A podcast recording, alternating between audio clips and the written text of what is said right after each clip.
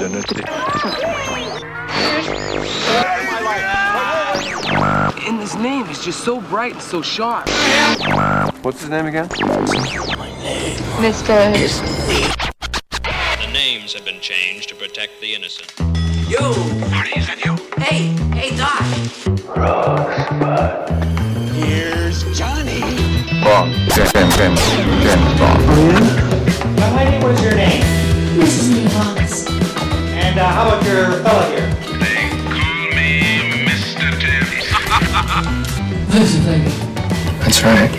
Mr. Anderson. Sharp little guy. I'm Rob Landers.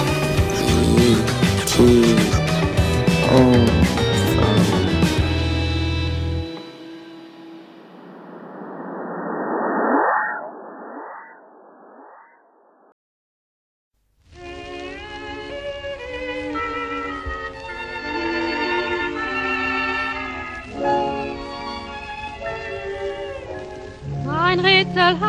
Schimmer, ein je ne sais pas quoi, liegt in den Augen immer bei einer schönen Frau.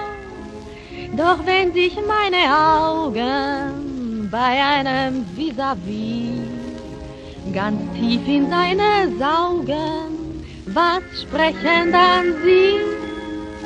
Ich bin von Kopf bis Fuß auf Liebe eingestellt, denn das ist meine Welt und sonst gar nicht. Das ist, was soll ich machen, meine Natur. Ich kann halt lieben nur und sonst gar nicht. Olá! Esse é o Cinefili e Companhia. Eu sou o Hugo Harris e estou aqui com os meus colegas de sempre, o Henrique Pires Fala, turminha. e a Juliana Varela. Oi, pessoal. Bom, hoje nós estamos aqui para falar de um filme bem antigo, escolhido aqui especialmente por quem? Pelo senhor Henrique Pires, que é o filme O Anjo Azul do austríaco Joseph von Sternberg. E temos muita coisa para falar aqui sobre o filme, algumas curiosidades, alguns comentários. É um filme aí de muita eh, fama, né? principalmente porque é o filme que, que estoura ainda mais a carreira da Marlene Dietrich, que já era, já parecia de certa forma naquele no cenário cinematográfico, mas é o filme que faz ela de fato se tornar a grande estrela que ela se tornou, né? Talvez comparável, ao menos, ao, a Marilyn Monroe, mas a, a Marlene Dietrich foi aí por muito tempo, né? Um dos grandes ícones. Então, enfim, eu já vou de cara já jogar aqui para os meus colegas para a gente poder começar a falar sobre esse filme de 1930. Tá? E vou fazer o Henrique começar, já que ele é a pessoa que escolheu. Poxa, Ogão, valeu. Cara, eu tenho uma relação afetiva aí com esse filme, né? É, a primeira vez que eu vi esse filme foi na faculdade. E ali, já de cara, gostei muito dele, né? Ah, pelo tema, pela forma e pela audácia, né, digamos assim, da, do Sternberg em fazer esse filme em 1930, né? Ou seja, é, é um filme que, com o passar do tempo, vi outras vezes e a cada vez que eu assistia eu gostava mais e a cada vez que eu assistia eu percebia uma camada a mais desse filme. E a gente está falando de um filme que tem 92 anos, né? É, 92 anos, não é pouca coisa, né? E é um filme de uma força e de uma, de uma ideia trágica, né? Muito grande. E, em certos pontos, visionária, né? Até pelo tema, né? Ou seja, escolhido. E a adaptação do livro, né? Enfim, é um filme que nos mostra muito do que era o período uh, de uma certa classe alemã, né? Enfim, e isso faz a gente repensar muita coisa daquele período. Pois bem, é um filme que a gente vai aqui debater agora ao longo, mas é um filme que realmente gosto muito. É isso. Beleza, Henrique. E você, Juliana? Bom, é, eu nunca tinha assistido o filme, foi a primeira vez. Eu conhecia só a, a imagem, né, da Madeleine Dietrich ali no, no palco, com aquele figurino clássico e icônico, mas nunca tinha assistido. Mas, mas eu adoro esse cinema antigão, assim, ainda mais alemão dos anos 30, meio pós-expressionista ou expressionista, enfim. Mas então já já me interessei bastante em ver e me surpreendeu, assim. Eu eu comecei o filme com um tom leve, cômico, né? Tava tranquilo, mas o filme dá uma virada e vai assumindo um, um tom bastante trágico que eu achei muito bom, muito assim profundo, bem termina meio pesado ali, mas é interessante.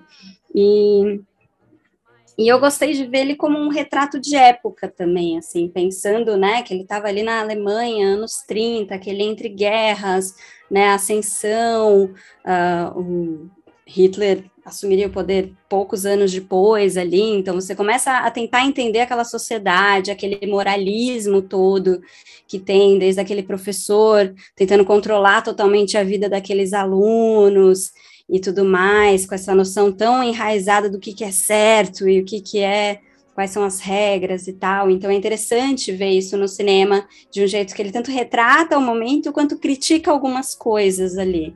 Então eu achei um filme bem, bem interessante nesse sentido, assim, de, de tentar entender esse tempo, e que é um tempo muito diferente do nosso em algum, alguns aspectos e, e um pouco parecido em alguns outros. Enfim, mas gostei bastante. Uh, ah, Para minha surpresa, eu acho que eu gostei muito do personagem do professor, assim, mais do que da, da própria Marlene. Assim, ele é muito interessante, um personagem mais complexo, e enfim e, e, que você se identifica até um pouco mais com ele, se compadece por ele e tal. Mas por hora para abrir é isso, assim, gostei bastante. Acho que tem muito a falar sobre, sobre aquele momento ali. É, não, obrigado, Ju, obrigado. É, eu é, é engraçado, né? Porque eu já tinha visto esse filme e sempre gostei. Na verdade, eu assisti. Eu acho que o Henrique vai lembrar disso. Ah, há muitos anos atrás saiu uma, nas bancas de jornal uma coleção de VHS de filmes clássicos que tinha umas capas pretas que eram vários filmes assim saíram assim 40 filmes né sim eu um, lembro lembro você lembra e um, do, um dos filmes era o Anjo Azul eu acho que um dos primeiros até era o Anjo Azul e eu assisti naquela época né uh, curiosamente eu depois consegui em DVD, eu gravei em DVD de alguma locadora que eu peguei e tal, e o que eu tenho até hoje aqui é a gravação. Eu nunca tive o original, nunca achei para comprar. Quando eu achar, eu substituo. E aí eu fui assistir e a cópia tá uma merda, assim, usando o termo certo, tá uma merda a minha cópia, muito ruim. Daí depois o Henrique até me falou que tinha no YouTube, né? Enfim, é um, é um filme de 92 anos, né? Já está em domínio público.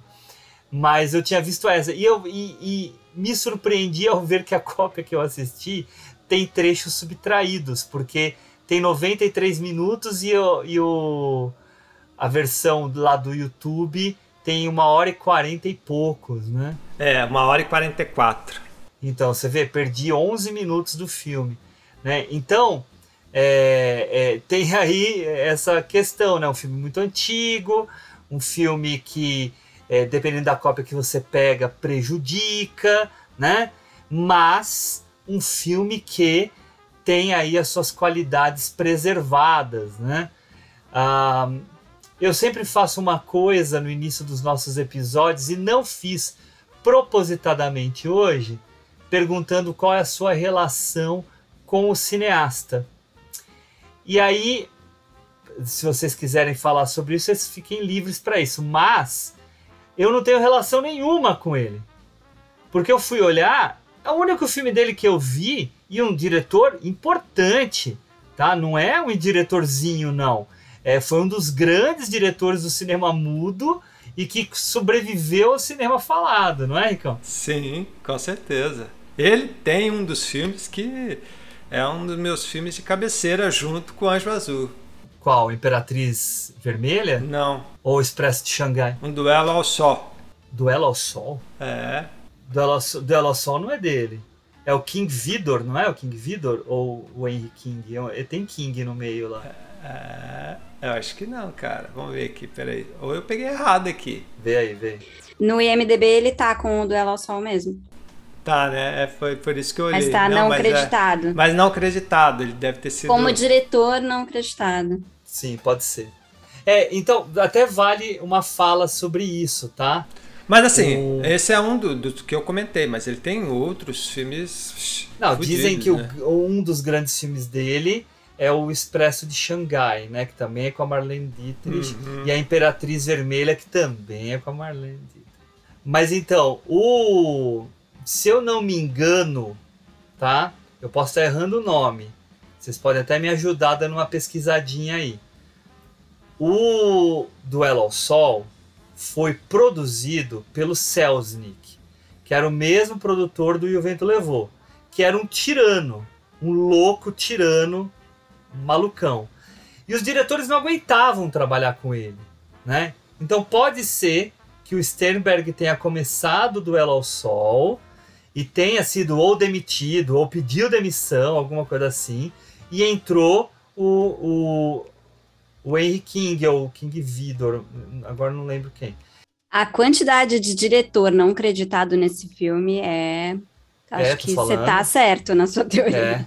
Não, é, é, eu lembro de ter visto alguma coisa sobre isso, é que tá lá no fundo da memória, um, né? Um, dois, três, quatro, cinco, seis não acreditados, além do King Vidor que tá acreditado. Mas eu acho que ele deve ter começado, então, né? É. E o, eu, acho que, eu acho que termina com Henry King mesmo. E o Henry King é um cara que, assim, que ele queria matar o Selznick. Henry King nem tá aqui. Não, então é King Vidor. Eu sempre é confundo Vidor. os dois. É. King Vidor, é. É, o King Vidor. É o Selznick que você falou que era horrível, ele tá aqui. É, é. O Selznick queria ser o diretor do filme, na verdade. É, ele tá não acreditado dire... também como diretor, é, mas ele é, ele é o produtor. Não, ele era um megalômano. Dono da bola, né? É, o dono da bola. Exatamente. Mas, o, mas cá entre nós, o Duelação é um grande filme. E o tema é muito, é muito interessante, né? Muito parecido com o tema desse do Anjo Azul, no sentido da relação é, da mulher fatal, da mulher sensual. É. é um filme a ser discutido aqui, viu? Com certeza. A Ju já viu ou não? Não vi. Ah, é filmaço. Uhum. Filmaço, filmaço. filmaço. Daqueles clássicos assim, ó. Tá, mas enfim, o Sternberg é um diretor que quando eu fui ver agora o Anjo Azul, falei assim, ah, deixa eu ver o que mais eu, eu já vi desse cara, né, para eu poder comentar. Aí quando eu fui olhar, eu não tinha visto nada. Eu tenho aqui vários filmes dele e eu não assisti. Então, é um cara ainda, pra, pra, pelo menos para mim, a ser descoberto, apesar de eu saber a fama toda que ele tem. Nesse período em que ele faz o Anjo Azul, é um período em que ele já está com muito sucesso. Ele já é um cara reconhecido. Ele já tinha uma carreira do cinema mudo, até com o próprio Emil Jennings, né, que é, que é o protagonista uhum. do Anjo Azul, que pede por ele, né? Ele pede por, por o Eric Palmer, né, que é o produtor, fala assim, olha, eu faço esse filme, mas chama o Sternberg que tá lá em Hollywood, fala para ele vir para cá que eu quero que ele faça o filme. Beleza? Daí, beleza, ele veio, tá? E reconhecimento de talento, porque eles tretaram muito, né, no último filme que eles fizeram juntos, né, naquele A Última Ceia, o, o Jennings até ganhou o Oscar, né, o primeiro Oscar hum. de, de melhor ator foi dele, né. Foram um, dois filmes, né, que ele ganhou foi por, foi por dois filmes, né, pelo a última a última Ordem e um que chama Tortura da Carne, The Way of All Flesh, que é baseado numa obra clássica, né? Dirigido pelo Victor Fleming, que é, era o diretor depois do E o Vento Levou, né? Que depois se tornou diretor do E o Vento Levou. Mas É, eles tretaram muito, mas do mesmo jeito o Jennings reconhecia a qualidade do Sternberg. Mas enfim, só considerações iniciais. Eu gosto do filme. Eu tenho umas reservas, tá? Tem, é, tem uma coisa que me incomoda, que é uma questão de fluxo da narrativa, Ah, que eu acho que a gente pode depois falar a respeito. Mas, olha, eu vou falar uma coisa que pode parecer exagerada. É difícil ver uma, uma conclusão de trajetória de personagem tão dramática e tão impactante, tão emocionante quanto a desse personagem. É muito impressionante, é muito forte. Então, e só isso, né, é, já vale o filme. Sim, também achei. É, eu, É um eu filme olho, ok até, né, até a conclusão, você fala, É, pô, o último terço do filme é muito impressionante. Depois daquela passagem de tempo que tem. uhum. A fama do filme tá muito na Marlene Dietrich, tá muito nela. Mas é, hoje eu acho que esse impacto dela perdeu um pouco, na minha visão. É, ela não, não mexe mais tanto com a gente, mas eu entendo o impacto dela na época, né? Uma época de muito pudor, né? De muita ah, censura, né? Eu acho que nos Estados Unidos, por exemplo, estava para aparecer, né? O Código Reis ainda não tinha, né? Ainda estamos na era do pré-code no, nos Estados Unidos, mas ah, na, na Alemanha, né? Você não tinha essa a frequência desse tipo de filme, né? É, é a era do expressionismo, né? A gente tem um outro cinema. é mais visual. E ela canta, né?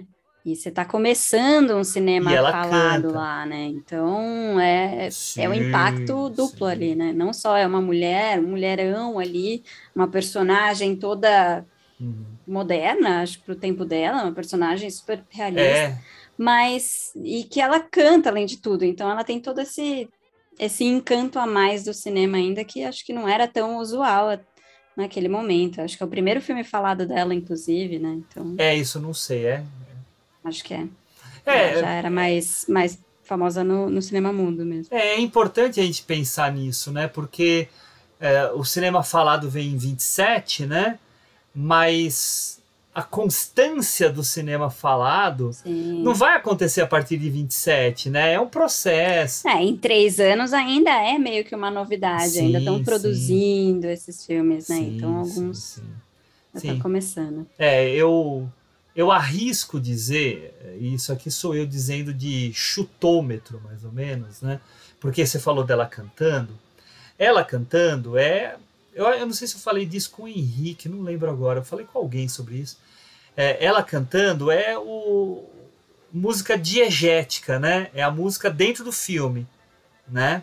Mas nesse período a gente tem dois anos depois o M do Fritz Lang, né? O Vampiro de Düsseldorf, que aí sim vai ser uma utilização do som de forma mais ah, de linguagem mesmo, né? Mais narrativa mesmo, não apenas diegética.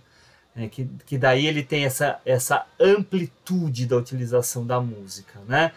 Ah, o Hitchcock já vai ter experimentos disso na Inglaterra com aquele filme que ele faz é, mudo e falado, né? Que ele filma uma vez mudo, depois filma de novo falado, que é aquele chantagem e confissão. Mas eu acho que é 29, né, o filme. Mas a gente tem lá em 30, na Alemanha, ainda o engatinhar, né? O engatinhar da aplicação do som. Né? Mas fala, Ricão. É, na realidade, é, o som começa em 27, mas todos os filmes ali de 27 até 30, de um modo geral, com entusiasmo né, do cinema falado, então eles enchiam de, de, de diálogo, enchiam de fala, enchiam de barulho, né?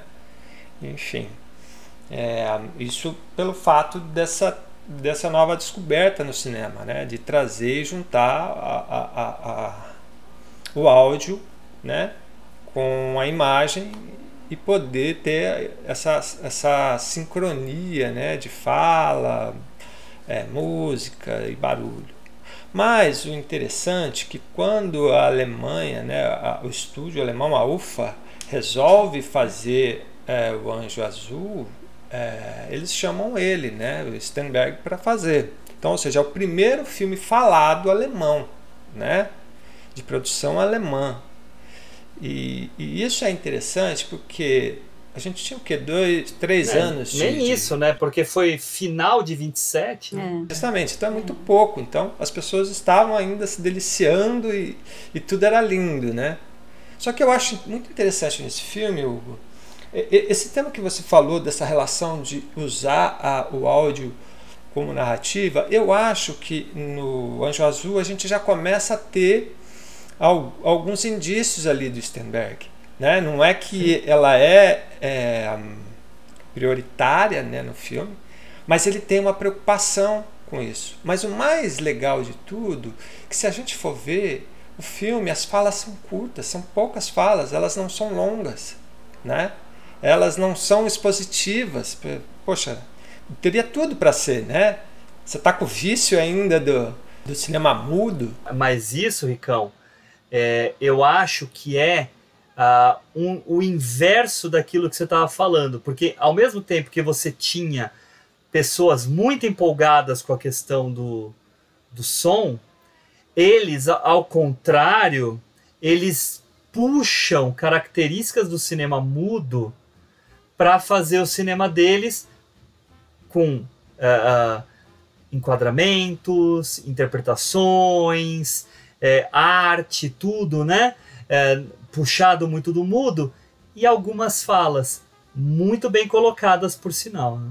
Não, e ah, eu acho que até porque existe uma, talvez um medo, uma insegurança do cinema mudo tirar algumas das melhores qualidades do cinema alemão, né? Que é muito marcado pelo visual, pela câmera, pelo uso da luz, né? Então tem essa essa inquietação aí com o cinema falado, talvez desvalorizar isso e dar muita atenção para as falas. Então acho que eles equilibram bem aí, né? Eles não perdem essa essa herança do, do cinema mais visual alemão, expressionista, mas eles incluem as falas onde é necessário. Eu acho que é bem equilibradinho esse filme quanto a isso. E é justamente nessa, nessa questão que você está levantando que eu acho interessante, porque como o Hugo falou, né, ele tem essa questão diegética, ou seja, a primeira vez que você tem a, a música dentro do filme, mas ela, ela é controlada, né? Por exemplo, quando abre a porta do camarim, você ouve lá o show rolando. Fecha a porta do camarim,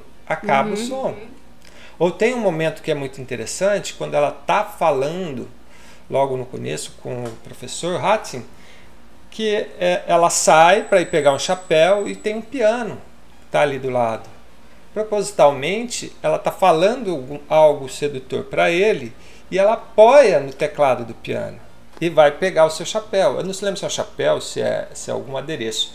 E faz um tom, ou seja, então você vê como que é um equilíbrio e tem de tudo um pouco nesse filme. Não sei se era tudo intencionalmente, como a gente consegue analisar hoje em dia, né, com esse distanciamento, mas é algo criativo que ele soube explorar. O começo do filme é muito legal também, né? Você começa no filme aquela cidade toda pintada, né? Ou seja, esse filme, ele- a, a estética, a fotografia totalmente expressionista.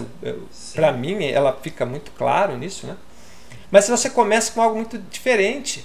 Você começa com uma cidade e você escuta os barulhos de uns patos.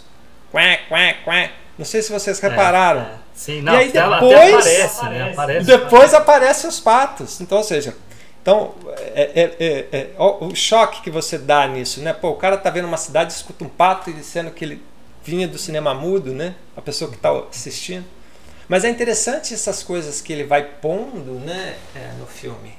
Enfim, essa questão do som, é, é- ela é muito bem, Pra mim eu acho que ela foi muito bem pensada no filme, né? É, até pela coisa dos passarinhos, né? Que tem logo do começo, ele perde os passarinhos, e aí quando ele tá com ela, ela tem passarinhos, ele ouve os passarinhos. Então, assim, tem esse, esse lado afetivo do som ali também. É.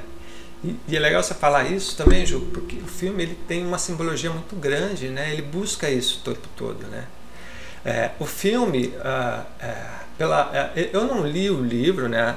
É, enfim, mas eu li uma resenha sobre o livro, né? E a resenha eu achei interessante porque é, fala justamente que o filme termina de uma forma diferente, né? A, o, o, filme ele, ele é bem diferente, vamos dizer assim, em relação ao livro do meio para frente, vamos dizer.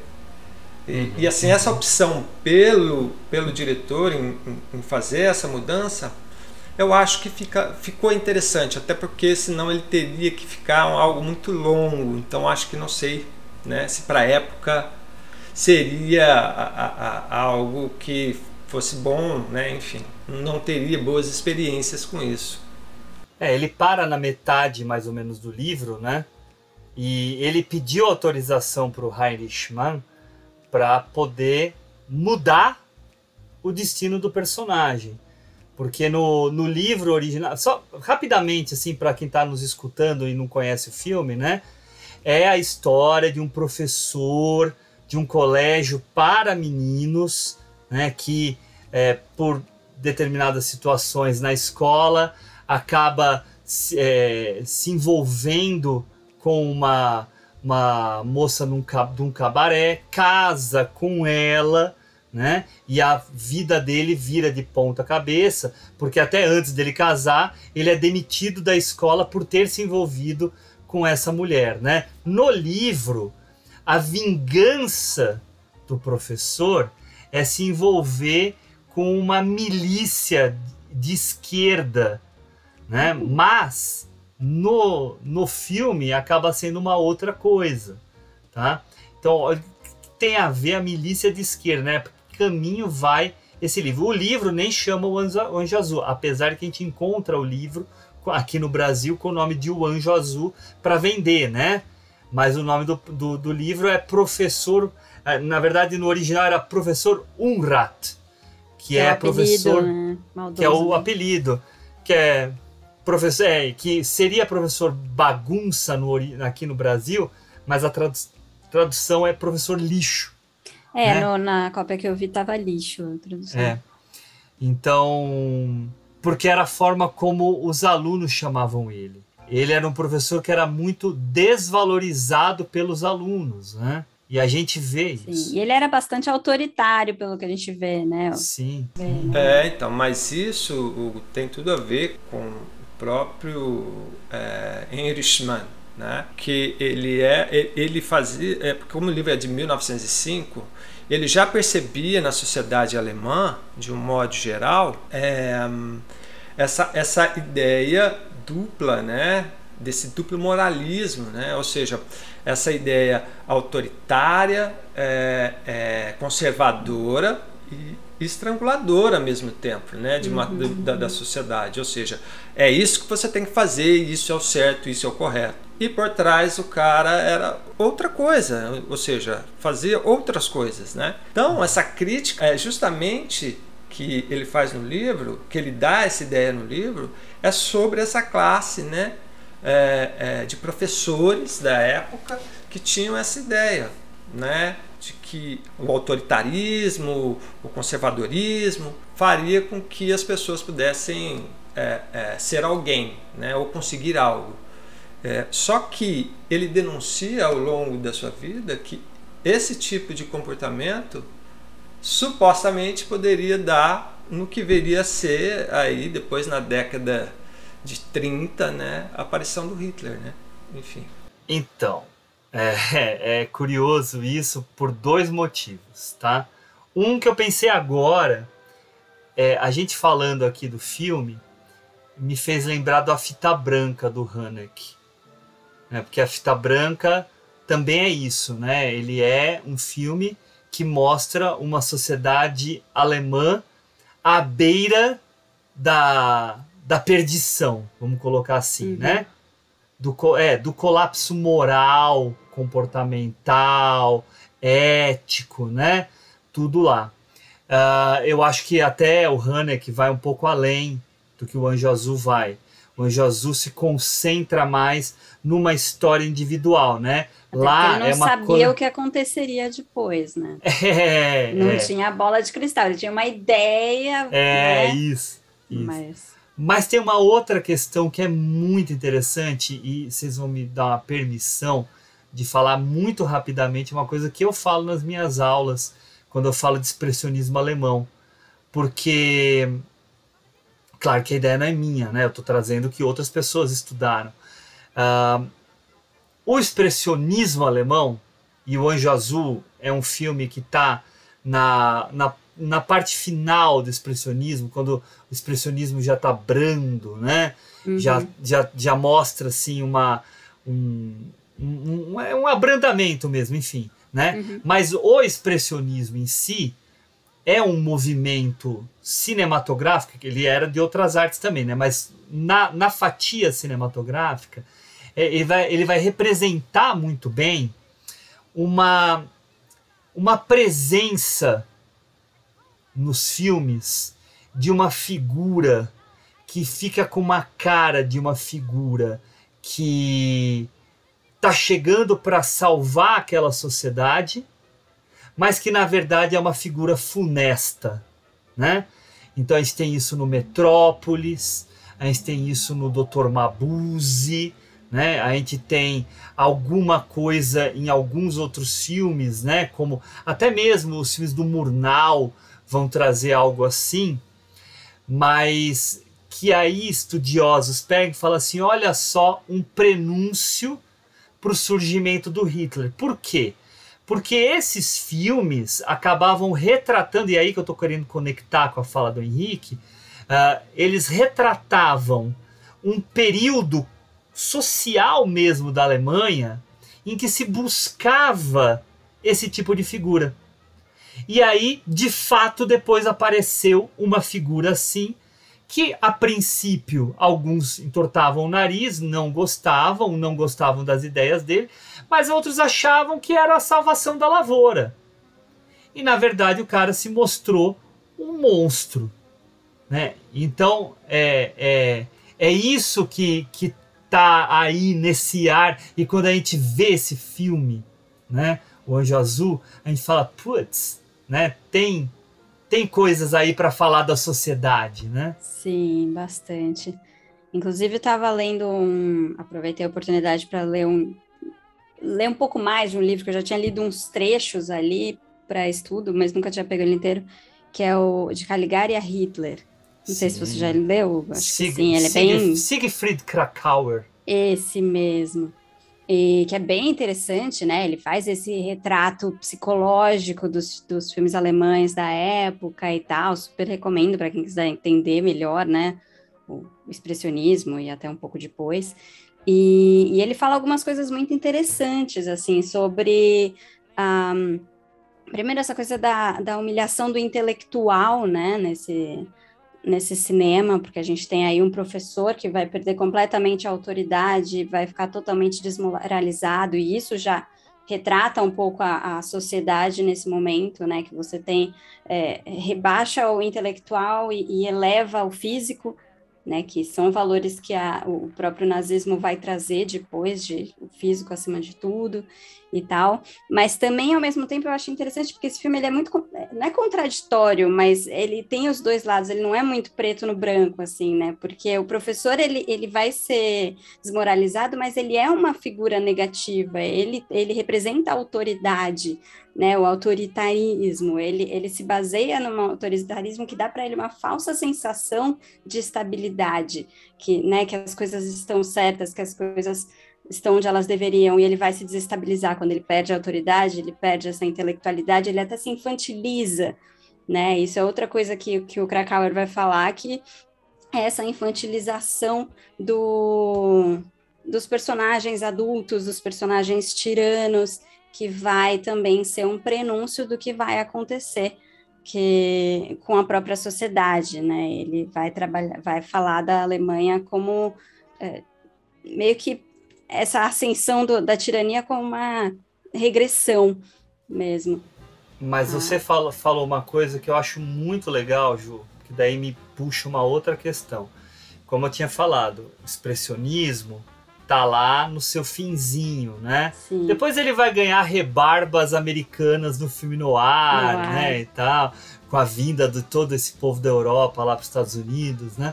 Mas uh, uma das coisas que eu li sobre o Anjo Azul e falando desse abrandamento do expressionismo é que o expressionismo no, no seu momento áureo, né? Se, se assim podemos falar do expressionismo, né? É, ele trabalhava muito o maniqueísmo e que o Anjo Azul é uma manifestação da diminuição desse maniqueísmo é. e a complexificação dos personagens. Sim. Cara, então é a gente bom, tem né? aí um personagem, não apenas ele, mas também os, os personagens do cabaré em si, Uhum. né? e até, até os próprios alunos, um ou outro, né? mas principalmente os do cabaré, a própria Lola, a, a esposa do mágico, né? É, que são personagens que não têm assim um estereótipo bem traçado, né? E isso é muito legal pro filme. É dar um ganho nele gigante. Mas assim, gente, o professor é Ah, imbatível. é incrível, é É incrível. a hora que ele imbatível. começa a, a- a pirar ali, você fala, mano, dá um Oscar pra esse cara. Mas ele já ganhou. É, Enfim. é. É, o- Agora, o- isso o- que você estava falando, só né, complementar essa ideia do maniqueísmo e tal, é um pouco o que, eu, o que me pega, assim, do filme, um- uma ressalva que eu tenho. Porque eu acho que ele tava muito assim, assim, não tem um culpado, não é, nossa, ele caiu na decadência por causa dela. Não, é uma coisa da sociedade que não aceita que um professor se relacione com uma mulher de um cabaré. Então, assim, tem essa complexidade, né? Não tem vilões e tal. Mas a partir de um certo momento parece que tem, né? Tem uma virada aí na personagem dela que ela muda de comportamento meio bru- bruscamente, né? Até então ela tava, tava, eles não tinham uma ótima relação, né? No momento que passa, tem aquele salto de tempo, né? Eles ficam juntos, se casam, estão felizes, mas tem uma hora que dá para ver que os dois estão cansados, os dois estão meio frustrados e tal, mas ela ainda tá apoiando ele, Uhum. né? Até antes deles irem para voltarem para a cidade natal dele, ela fala: "Ai, deixa ele em paz", né, pro dono do cabaré e tal. E na hora que eles chegam lá, ela muda radicalmente de comportamento. Né, e vira alguém que não se importa mais com ele, alguém que no momento de maior fragilidade dele vai cometer uma traição ou pelo menos dar abertura para isso, e enfim, parece que vira outra pessoa como se ela fosse canalizar toda a culpa pela decadência dele que vai acontecer aí. E aí, para mim, o filme perde um pouco dessa ambiguidade moral que ele tá, tinha até então. Não sei se vocês também sentiram isso. Para mim, soou um pouco brusca essa mudança aí. É, é, o meu, eu acho que o Henrique quer falar, mas eu só vou, eu só vou juntar aqui com você, que eu tinha falado que eu tinha minhas ressalvas, e minha ressalva tá muito perto disso, viu, Ju?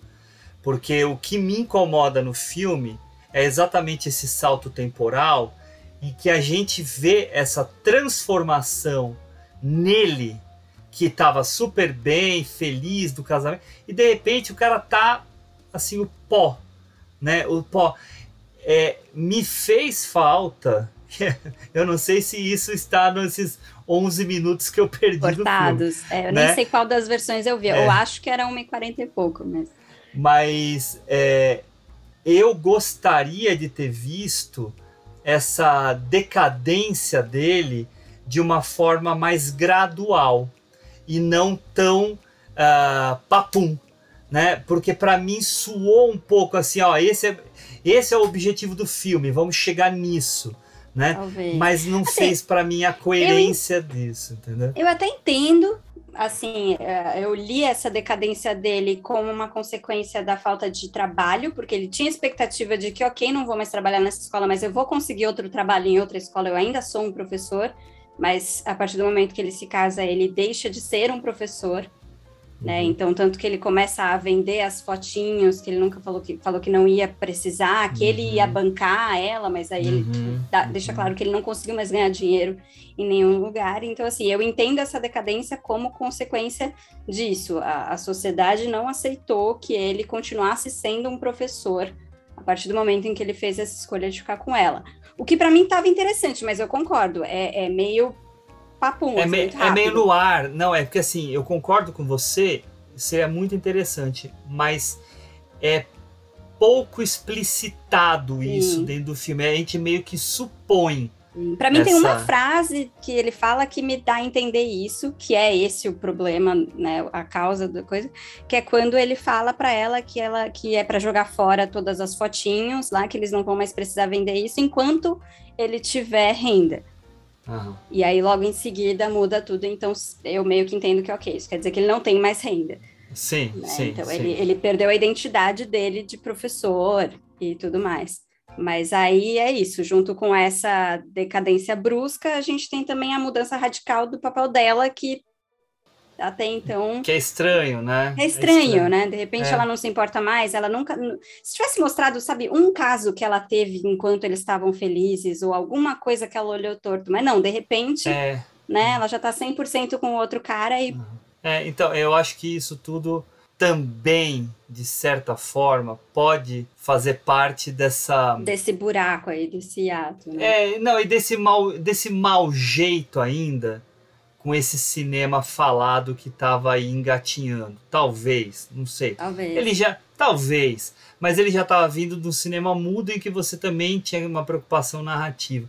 Mas, enfim, não, não dá muito para desculpar, né? É, faz é, falta. Faz, faz falta. falta. Faz falta. Alguma transição ali, né? É, é. Sim. Mas não tira o brilho não, final. é só uma ressalvinha que para mim tira um pouco essa, essa complexidade que a gente estava falando que ele tinha de tão diferente, né? Que ele não é maniqueísta e de repente ele sim. se torna um pouco mais óbvio. Sim, sim, sim Enfim, concordo. Não sei o que o Henrique acha disso, que acho que ele está tentando falar faz tempo. Não, não, eu acho que faz todo sentido esse salto temporal, né? Que isso acaba ocasionando ali um estranhamento, né? Desse momento no qual é a degradação do relacionamento. Isso não fica é, muito explícito, ou seja, é uma cena só muito rápida, é, no qual é, é, seguida dessa cena que você falou que ele deixa cair uh, as fotos. E aí ele pega e ele fala justamente isso não você não vai precisar fazer isso porque agora eu eu sou o cara que está provendo para você e tal né? Daí ela fala para ele é não é bem assim, vamos ver. Aí corta logo em seguida para ele vendendo ali, né? Ela terminando o show, ele vendendo. E aí corta para ele entrando e aí ela já maltratando ele, né? Do tipo, ah, o que você conseguiu vender? Ah, vendi duas. Uhum. Ah, mas também aquela gente ignorante, uma coisa assim que ele fala, né? Aí o mágico briga com ele, você tá xingando os caras que, que pagam, enfim. Back so soon? Two postcards. Cheap crowd. Cheap crowd? He's got there. Let him better take a shave. Look at him, look. We're not in school.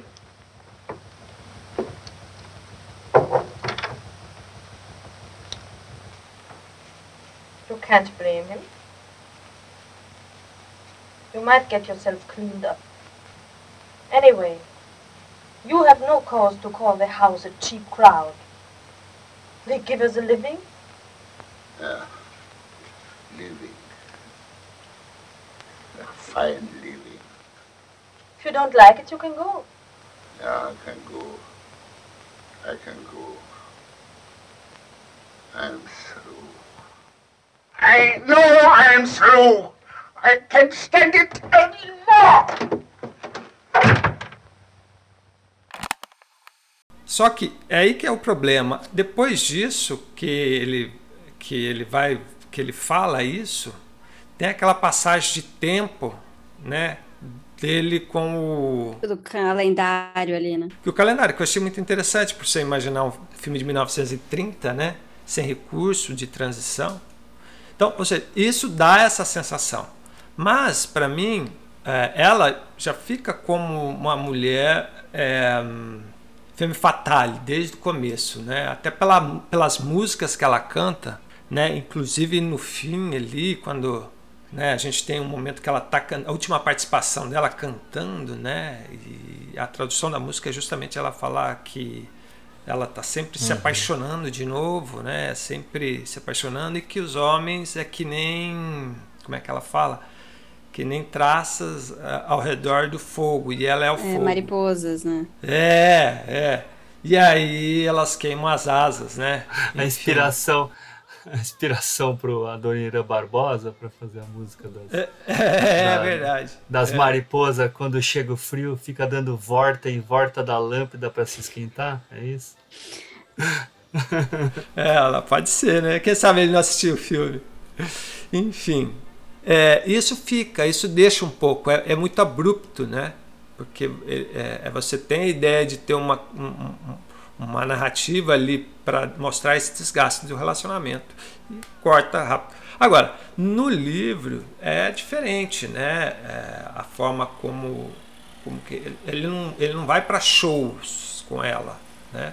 Na realidade, ele se casa com ela e ela vai morar com ele na casa dele, ser sustentada por ele, com os dividendos dele, porque ele foi demitido né, é, da escola. E aí eles resolvem montar um cassino. Ah, é isso mesmo. É, nesse cassino só vai vir o que há de pior, né? E o ex-aluno dele, que já tinha se engraçado com ela lá antes, que ele já tinha uma rixa, agora é agora já homem, vai se relacionar com ela.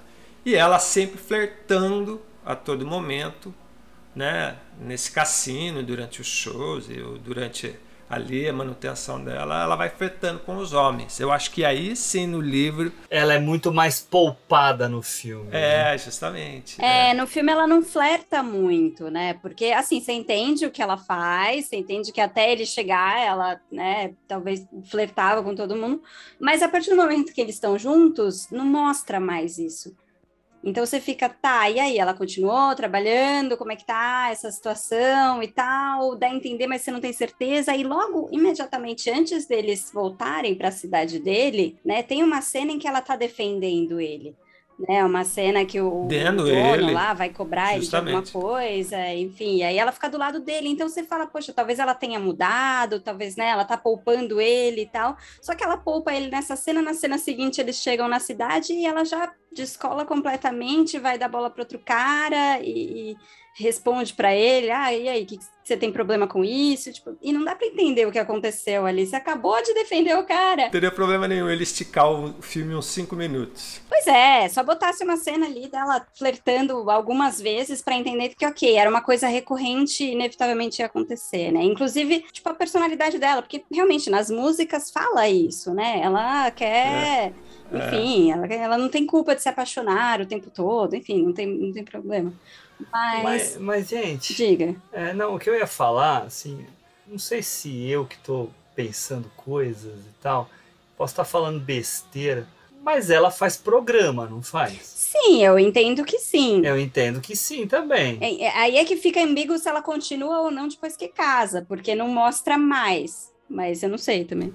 N- não, eu não entendo ela como uma prostituta. Eu entendo. Eu entendo. entendo ela pela época, né? Ou seja, a relação do cabaré, né? Então, ou seja, Mas no cabaré não era? Mas ela vai lá, sobe a escadinha com o cara e leva ele para as intimidades.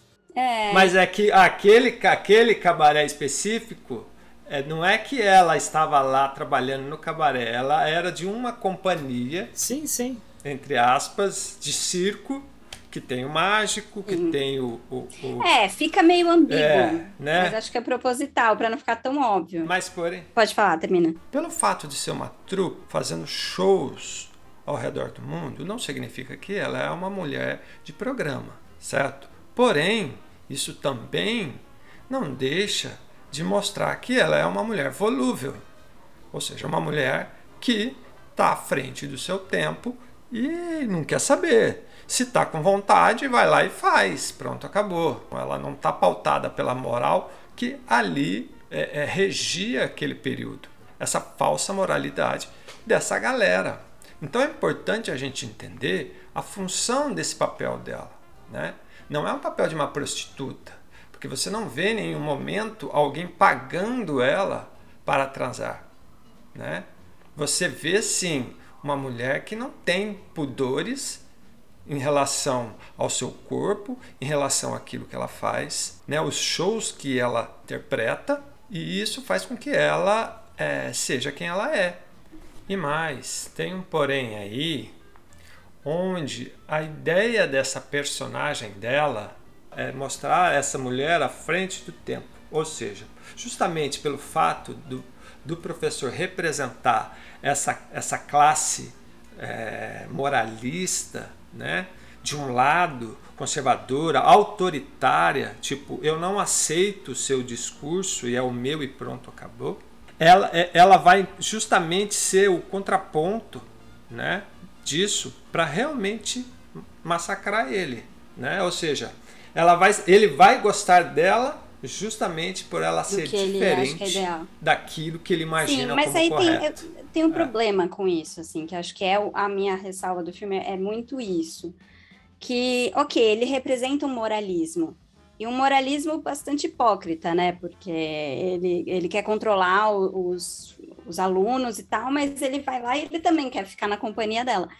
Mas, por outro lado, o desfecho do filme, ou a forma como ele mostra esse desfecho, a mim, ah, parece que está te dizendo que, no final das contas, a sociedade estava certa em dizer que ele não podia se casar com ela, porque ela ia ser a desgraça dele. Porque até então, a desgraça dele estava sendo a sociedade que não deixa que ele, ele fique com uma pessoa à frente do tempo, enfim, ele ia aprender, né, descobrir que existe outras possibilidades de vida, enfim. Mas aí, no momento em que você mostra ela sendo uma, enfim, ela tratando ele mal, Ela justo sendo no- sacana. é, eu ia falar palavras feias, mas sim, sendo Uhum. sacana, justo no momento de maior fragilidade dele, você acaba apontando ela como a culpada pela decadência dele. Mesmo que não, não seja realmente exatamente isso, mas né, dá uma direcionada aí. E para mim isso é tão moralista quanto ele é. Há controvérsias. É, é. É, Eu penso um pouquinho diferente nesse, nisso que você está falando, que tem uma lógica que a narrativa nos proporciona. Mas a ideia que eu acho que a gente tem que ter e que eu acho que o Stenberg buscou né, em relação ao livro é justamente essa caricatura desse intelectual, né, e que ele, ao ir em busca dela, desse romance com ela, é, é aonde ele próprio realmente se destrói, né? Ou seja, ele, ele mostra a sua hipocrisia. Então, perceba que é ele que vai lá salvar ela do cara que chama, que, Uhum. que tenta abusar Sim. dela, ou que tenta falar para ela, não, você é uma prostituta, e ela fica brava e ela fala que não, né? Enfim. E aí ele começa a falar e falar pro cara, não, mas você, aqui é o marinheiro, né? Uhum. É, mas você é um traficante de mulheres e tal, ou seja, então ele busca essa defesa dela. Traficante de escravos. né, É, tráfico de mulheres, né? Acho que é isso, não é? Não sei, na, na legenda que eu vi não tinha as mulheres, era só tráfico de escravo. é alemão, não falo. Então, de tradução. Eu também não sei, na minha tava como tráfico de mulheres. É, aí é interessante porque ele que decide, né? É, ele vai. É óbvio que ela flerta com aquilo. E o que é mais interessante, quando ele pede ela em casamento, né? Aquela risada dela. Ela dá uma risada horrível. Cara do céu, aquilo é muito constrangedor e ao mesmo tempo é, é, mostrando que, tipo, ela falou, meu, você é um. vo- Você é, é maluco. Não é, não, do tipo, você é um inocente, né? Você com essa toda moralidade, Uhum, sim. com tudo isso, você tá vindo me pedir em casamento?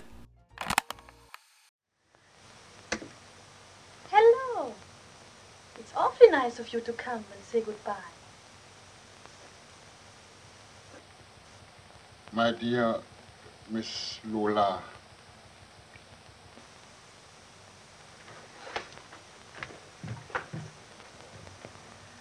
Ooh, the beautiful flowers. Thank you.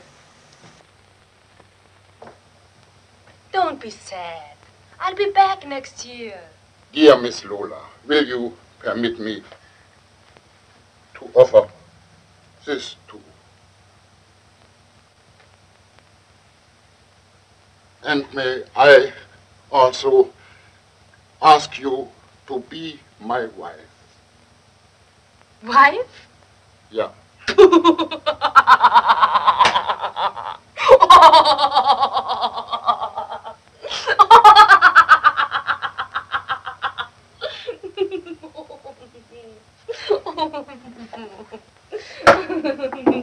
you are so sweet. I hope you realize the importance of this hour. Não, eu concordo totalmente. Assim, o filme inteiro para mim mostra isso. É ele que está cavando a própria decadência e também a sociedade que não deixa ele continuar trabalhando e tal. Mas para mim é assim, me parece que no final das contas eles mostram que ele estava certo em não querer se envolver com esse tipo de pessoa, porque ela meio que vai ser o, o estopim ali da. Não, eu, eu, eu, só, eu só queria entrar na, na controvérsia, porque eu entendo totalmente o que você está querendo dizer. É. Eu acho que é uma leitura é, totalmente válida nesse, nesse sentido dessa hipocrisia do próprio filme, né, de uh, pintar a, a, a censura é não e pintar uma censura à sociedade por parte do filme, mas depois validar isso com o resultado final, tá? Uh, mas eu tenho uma outra Sim. leitura que eu acredito ser válida também e, e que não vai muito para esse lado, que é uma questão da do prazer dele mesmo, né? Em que sentido? Uh, o filme é dividido mais ou menos em três, três ambientes, né? A casa onde ele mora, a escola, o cabaré, não é isso? Então, a, a, a casa, você vê lá aquele quarto lá onde ele mora, é um quarto é, de solteirão, né? Cheio de livro, né? Um monte, uma bagunça inteira, né? Eu não é professor bagunça, né? Eu fiquei até pensando se ele não mora na escola, porque ele meio que desce uma escada e já tá lá, assim, ficou. Pode, pode ser, talvez pode pudesse ser, uma, ser alguma pode coisa ser uma dependência tipo. da escola, sim, é, pode ser. Enfim. Mas que é o ambiente dele, né? Com o aconchego dele. Uh, mas é meio zoneado e tal, beleza, tudo bem. Uh, um pouco escurecido, porque tem um monte de livro para tudo que é lugar. Agora, uh, você vai para a escola, a escola já é um ambiente mais amplo, né? Mais claro, né? Claro que estamos no filme preto e branco, mas dá para ver que é mais claro, mais iluminado, né?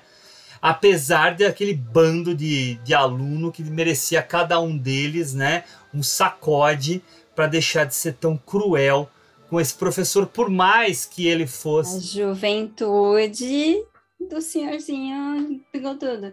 É, essa juventude. E aí parece ser o lugar onde ele mais se realiza, apesar de ele ser maltratado. É o lugar onde ele domina, é o lugar onde ele é quem manda. Ele é o todo-poderoso. Ele é o todo-poderoso. E quando sim. vai para o cabaré. Desculpa, bati no microfone. É, e quando ele vai para o cabaré, o cabaré, como o próprio Henrique falou, é o lugar da desgraça é o lugar da perdição. Tá? Não tem ordem. Ele tem na cabeça dele uma confusão levada pela libido de que o grande prazer dele não seria mais a escola, seria o cabaré, seria a Lola, né? Ah, é um equívoco por parte dele. Claro, a condenação por parte da sociedade que leva ele a ser demitido, que leva ele a, a, a ser colocado como um pária né, e ser humilhado dentro do, do cabaré, uh, tem peso, tá? Mas na minha visão, o grande peso aqui tá no erro de escolha dele, tá? Tá num julgamento dele de que a felicidade dele se encontrava naquela mulher, tá? E eu não vou aqui entrar no mérito do que ela faz ou do que ela não faz, tá? Na minha cabeça é o que? É ele. São as escolhas dele. O, o, o, o só só para terminar, é. Ju, o, te, o término do filme. Não, sim. Quando aí, ó, pessoal, spoiler, tá? Mas o término do filme, quando depois de ser humilhado, depois de ser colocado numa camisa de força, depois de tentar matar ela, depois de correr atrás do cara lá querer dar uma coça no cara. É, né? Ele tenta matar ela e no outro ele só quer bater, né? Eu comentei isso na hora, mas enfim. Mas... Eu falei, ah, é tão previsível. É. Uh, e depois de toda essa humilhação, aí sim, ele sair de dentro do cabaré com aquela roupa mais escurecida, com aquela feição mais sombria, né? Mais tenebrosa, aí sim como uma cara de personagem de filme expressionista, estereotipada. E é e voltar para a escola e morrer ou desfalecer, provavelmente morrer, agarrado, uhum. agarrado na mesa, né? Sim. Agarrado na mesa. Para mim, para mim é o personagem dizendo: "Fiz uma bosta gigante. Fiz uma merda gigante. Eu deveria ter ficado aqui onde era o meu lugar." E por causa desse meu tesão gigante. Eu concordo né? 100%. Deu nisso. Eu concordo 100%. Eu acho que o final dele, é, voltando para a escola e tudo, é perfeito. Eu acho que a decadência dele é perfeita. Tudo isso tinha que acontecer. A única coisa para mim que mostra o filme como sendo um pouco moralista indo contra o que ele estava criticando ali no começo, é você colocar ela como vilã por uhum. resolver trair ele só naquele momento. É que eu não vejo ela sabe? como vilã. Porque para mim vilaniza a personagem. Então, para mim nessa hora que ela trai o cara uhum. e se mostra meio desumana, quando ele já tá na, na sua terra natal de novo, para mim ela é pintada não. como vilã, o que não faz sentido pro é. resto do filme, porque o filme não tem vilão. É o que você falou, é a decadência dele por escolhas dele mesmo. Mas ali para mim naquele momento, por não ter trabalhado essa infidelidade dela em outros momentos, me parece que eles estão querendo forçar uma vilania ali que não precisava existir. É, não, de Só fato isso. não, mas para mim o resto eu concordo isso, 100% com você. É, para mim isso não afetou, mas eu concordo que tem essa tentativa de registro Apesar de que quando pegam ele, prendem ele na camisa de força, você olha para ela e ela tá, tá compadecida por ele, né? Ah, então, é, é só aquele momento que não fez sentido da atitude dela, entendeu? Me pareceu que, tipo, ah, vamos botar um vilão para não falar que não, não tem, sabe? E ficou meio... É, é estranho, né? Tem uma visão um pouquinho diferente de vocês dois em relação. Terceira leitura pro filme. Olha que, olha que legal. Jura? Não, sensacional. É, é, não, porque é o seguinte, né? Como é, há o um intuito de mostrar essa decadência dessa classe de professores, de intelectuais alemães que dariam origem no futuro ao, ao, a, a, esse, esse salvador da pátria que viria a ser o, o monstro do Hitler. É aí que pega essa questão, né? A Ju, quando, a Ju, e você quando diz a sociedade recrimina, eu não consegui observar muito desse jeito. Porque é o seguinte, assim, primeiro que o cabaré ali, ele não fica pra, ele não fica direto naquele cabaré, né? A partir do momento que ele se casa com ela, ele sai fazer as viagens de circo, patota, uhum. é, trupe, trupe, é, trupe, eu acho que essa é a melhor palavra. Mas é isso que me fez falta, Ricão desse, desse, dessa passagem de cinco anos. Sim, sim. Né? Não, eu não tô, eu não tô não, não, contestando isso. Estou dizendo até concordei com vocês que essa passagem de tempo ficou muito rápida demais e muito fraca, né? Pela complexidade que ele dá à personagem antes e pelo tema. É, é, voltando à ideia da sociedade, ou seja, vocês falaram que os alunos é, martirizavam ele e tal. Mas por que, que os alunos martirizavam ele? Ao meu ver, é por, pela forma como ele lidava. Tanto é que ele tinha um menino ali, que era o puxa-saco, que seria a única veia. né, a única veia que acreditava naquele tipo de formação intelectual, né, autoritária, sem, sem deixar a, a chance ao outro. E o filme começa justamente é, é, mostrando ele na, né, na sala de aula ali, né, no primeiro momento de sala de aula, ele é, é, meio que esculhambando uhum. as, a, os moleques, né?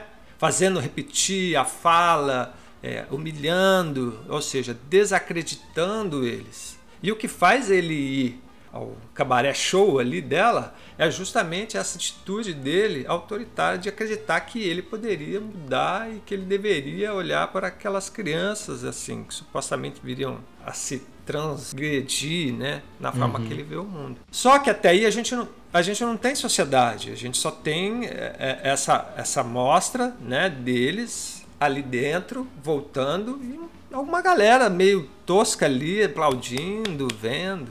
Agora, fazendo um salto no tempo, para quando ele volta para a cidade dele, que ele vai fazer o show lá. Ou seja, o show que ele vai fazer não tem nada a ver com ela, porque ele passa a ser palhaço, porque é, passa a ser interessante a figura do, do mágico e, e patrono ali do, da trupe em explorar isso dele. Tanto é que quando ele chega na primeira vez no, no cabaré, quando ele conhece ela, todo mundo olha, é o professor, ou seja, estava trazendo prestígio para aquele lugar alguém que era tão intelectual, tão fera que. Aí, no, indo no salto para o fim, né, só para passar a minha visão, quando ele vai ali, é, é, uma, é todo mundo querendo ver. Né? Todo mundo querendo ver aquele homem palhaço, mas não aquele homem que se relacionou com uma, uma mulher mais leviana.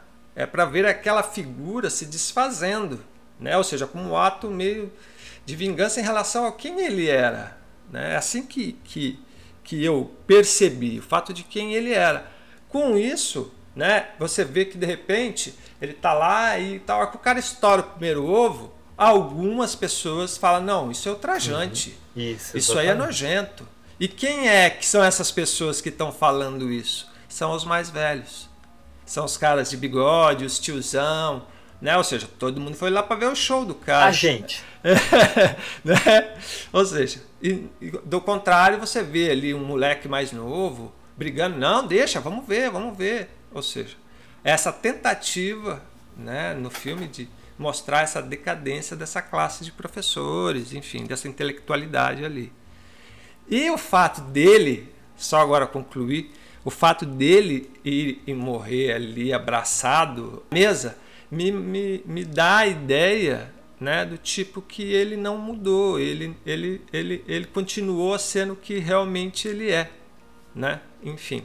É isso, falei pra caramba. Olha, eu vou falar uma, vou, fa vou falar uma coisa aqui, escutando vocês dois e escutando a mim mesmo. é, eu acho que as três, os três olhares são muito coerentes, né? E eu acho que o filme mostra com isso que ele tem muita camada para ser explorada. Eu não acho que aqui tem o certo ou o errado, não. Eu acho que as três coisas convivem. Sim, sim. Não, e é muito interessante isso, né? Porque as três coisas convivem ao mesmo tempo, né? É, ele é alguém sim. que a, a sociedade, né, como a Ju, a Ju falou, né?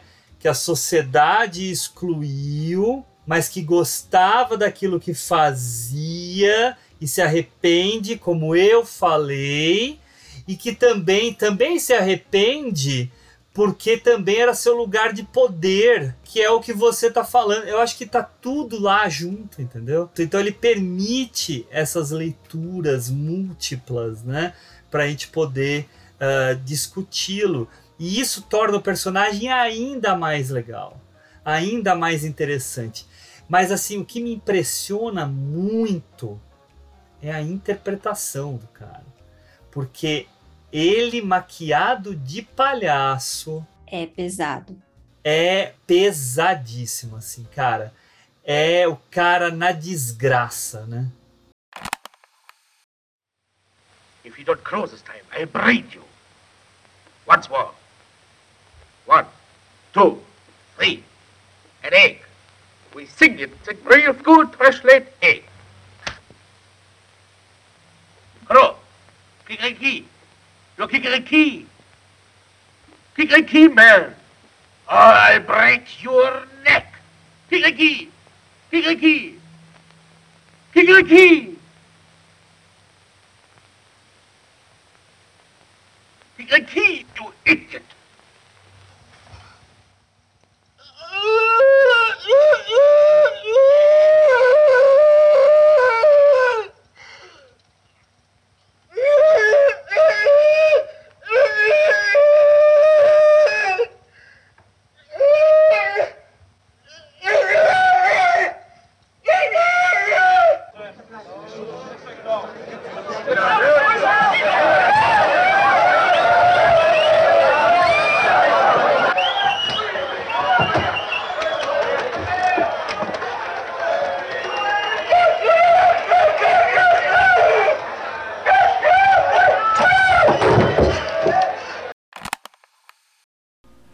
e é interessante. Você... E tem o outro palhaço, Eu ia né? falar Não disso, sei né? se vocês fizeram essa relação, mas eu fiquei pensando se era alguém que tinha passado pela mesma coisa que ele ou algo semelhante, que também tinha sido iludido Uhum. e depois excluído da sociedade, não conseguiu mais voltar e se tornou aquele palhaço triste, trágico, Olha né? Que é aquela só.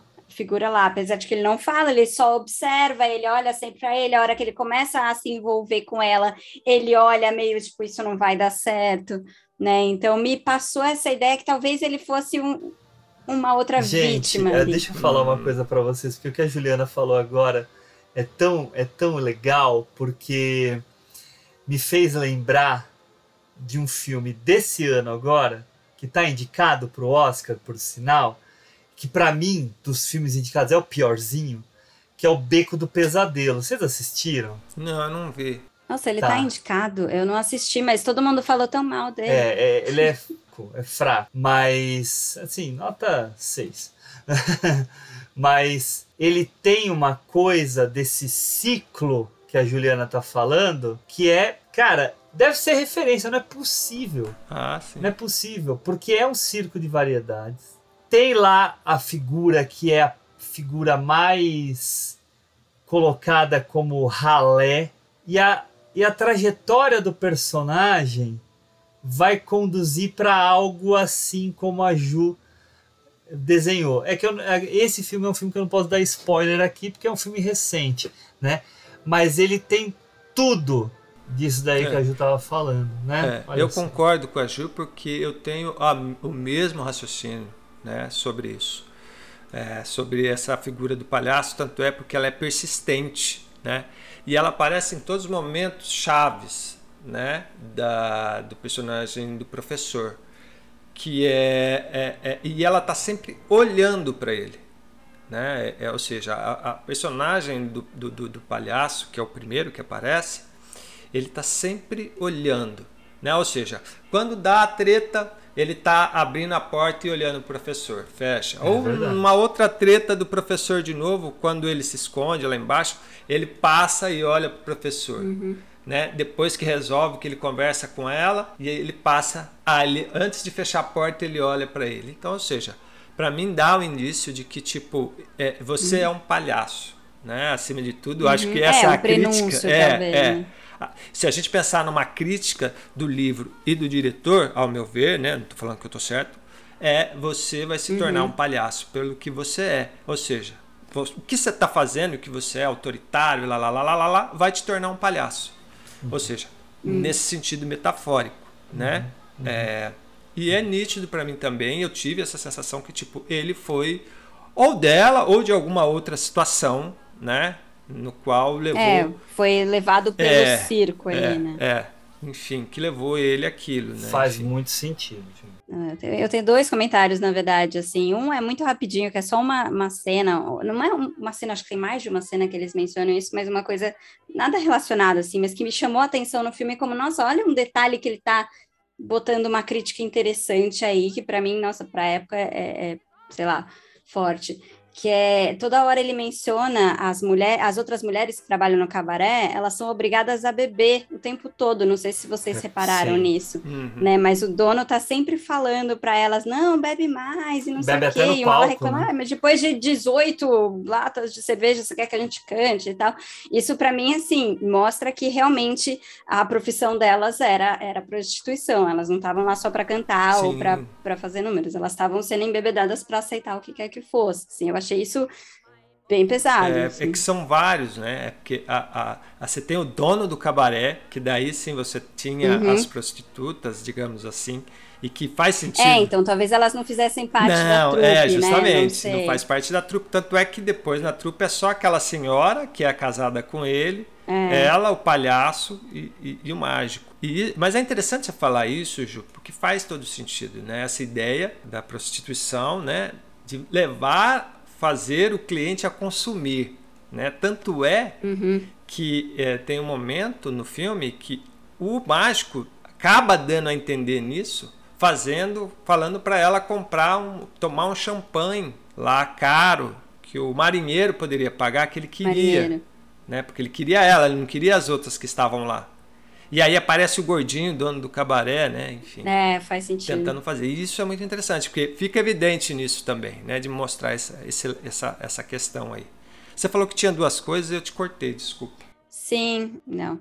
A segunda é também nada relacionada, é só que eu olhei uma anotação aqui minha que eu achei muito interessante de um texto do The Guardian sobre o filme, que ele faz uma, uma comparação, assim, entre a, essa decadência rápida do personagem pelo, pelo erotismo, né? Ele chama de um impulso meio destrutivo, erótico, com o medo dos alemães de uma crise, tipo um crash, que, né, a, porque tinha acabado de, de ter a queda da bolsa, né, em 29 e tal, e que isso era uma, uma insegurança no momento de ter uma uma queda muito rápida, de perder tudo muito rapidamente, tipo, todas as suas economias da vida irem embora de um dia para o outro, e meio que é isso que acontece com ele, né? Ele tem essa decadência super rápida que ele perde tudo, emprego, dinheiro, moral. Que é o que aconteceu enfim, então antes, é... né, quando acaba a Primeira Guerra Mundial, né? E que, né, Sim, eles estavam, eles estavam nessa... lascados. Eles tinham passado, Tinham por passado. isso, exatamente. Então ele faz esse comparativo que eu achei interessante. Não sei se é a intenção do filme, mas acho que é uma comparação interessante. Você mostrar essa decadência rápida como um paralelo dessa Sim. decadência econômica Mas- ou um medo Mas dela. faz parte do enfim. espírito do tempo, né, Ju? Então, É. Tá lá, né? Tá lá. É, mas é só pegando esse gancho que você está falando, né? É interessante porque no livro a forma como se, é, como, como se dá do momento que, se- que se difere do filme, né?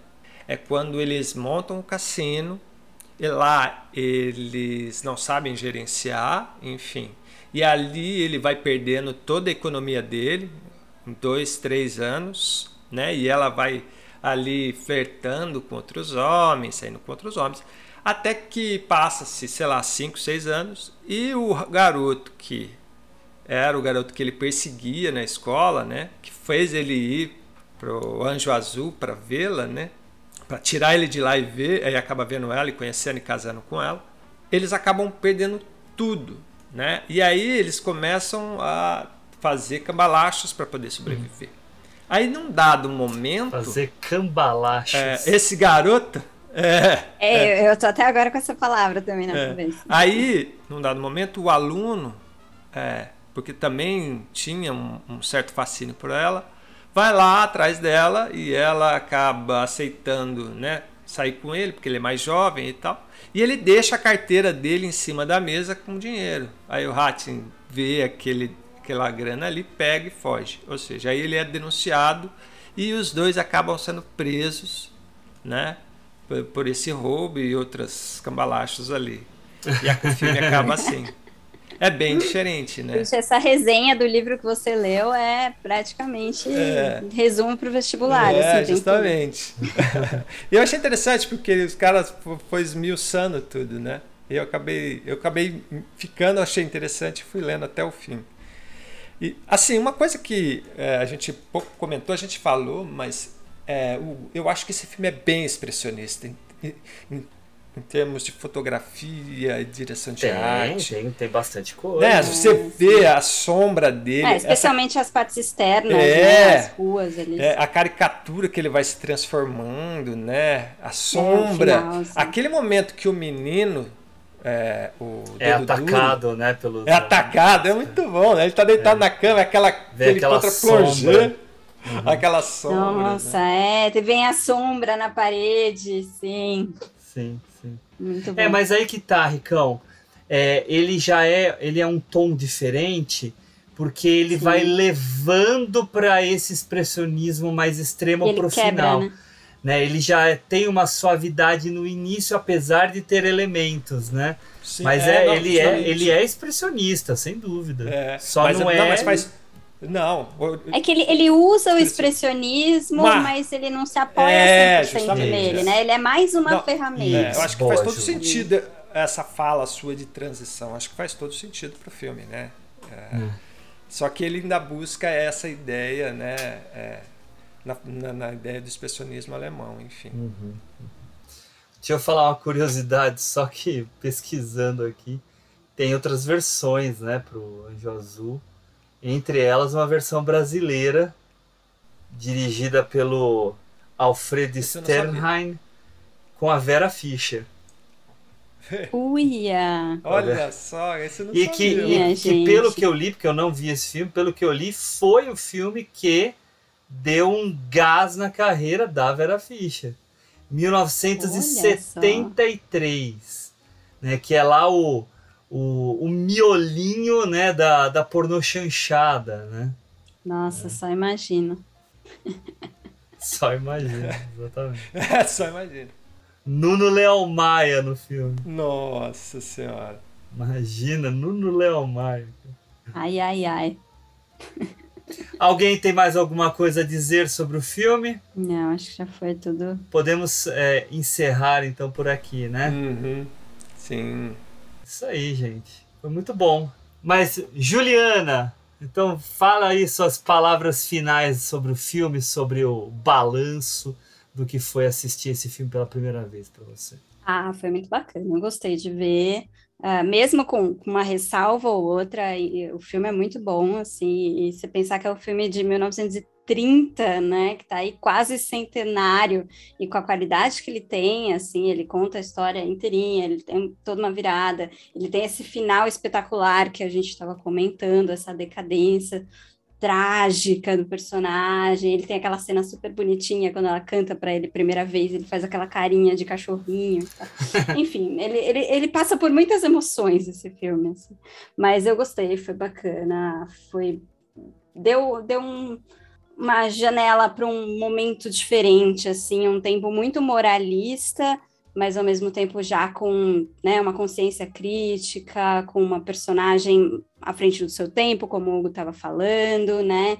Então é legal a gente ver com esse distanciamento de ah, é um, é um lugar e um tempo muito diferentes dos nossos, mas são pessoas como as que a gente conhece hoje, algumas até agindo parecidos com o que a gente vê hoje, né? Então é, é legal ver essa, é, é bacana ver filmes muito antigos e, e se identificar tanto, assim, falar, nossa, não é tão dif diferente assim. Enfim, valeu. Legal.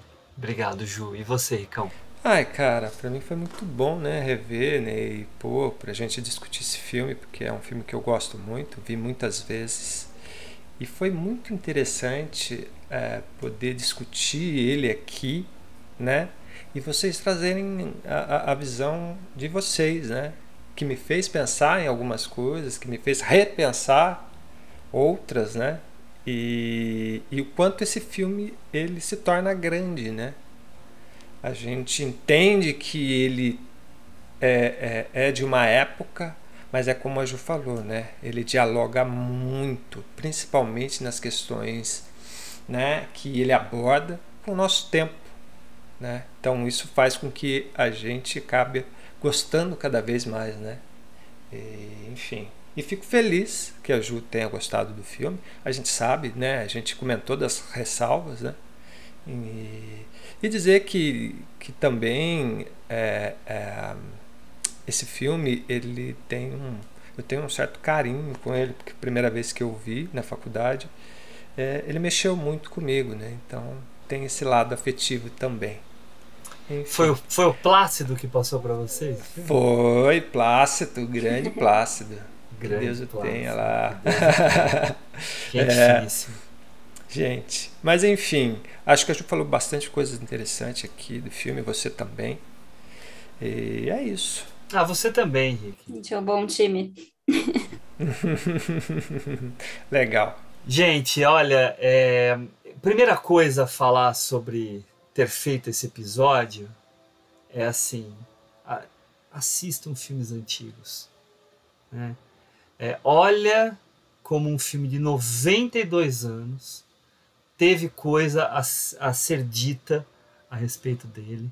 Uh, tenho certeza que se tivesse sido eleito algum dos outros né, que a gente colocou na nossa votação interna e que acabou ganhando o Anjo Azul, Uh, também teriam coisas a serem ditas. A gente ainda vai fazer algum filme mudo aqui, né? A gente vai ter esse momento e que vai ter muita coisa para a gente falar aqui também, né? Uh, enfim, para mim foi um grande prazer. É, queria chamar a atenção que esse ator que eu fiquei elogiando o episódio inteiro, ele tem um outro grande filme que é um filme aí candidato mesmo pra gente, que é esse A Última Gargalhada do Murnau, que, que é do expressionismo também, né, dos anos 20, eu acho que é de 24, né? É, é então um filme a ser discutido, precisamos falar dele, né? É, mas assim, nossos ouvintes, quantos de vocês escutaram falar de Emil Jennings?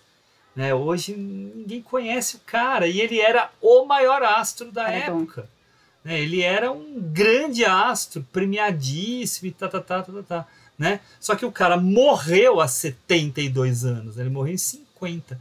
Então a gente tem muito aqui a, a, a, a falar, Resgatar, discutir, a né? resgatar, a conhecer, né? A, a sair da nossa caixinha mesmo, né? Cada um de nós tem ah, as coisas que está mais habituado a ver.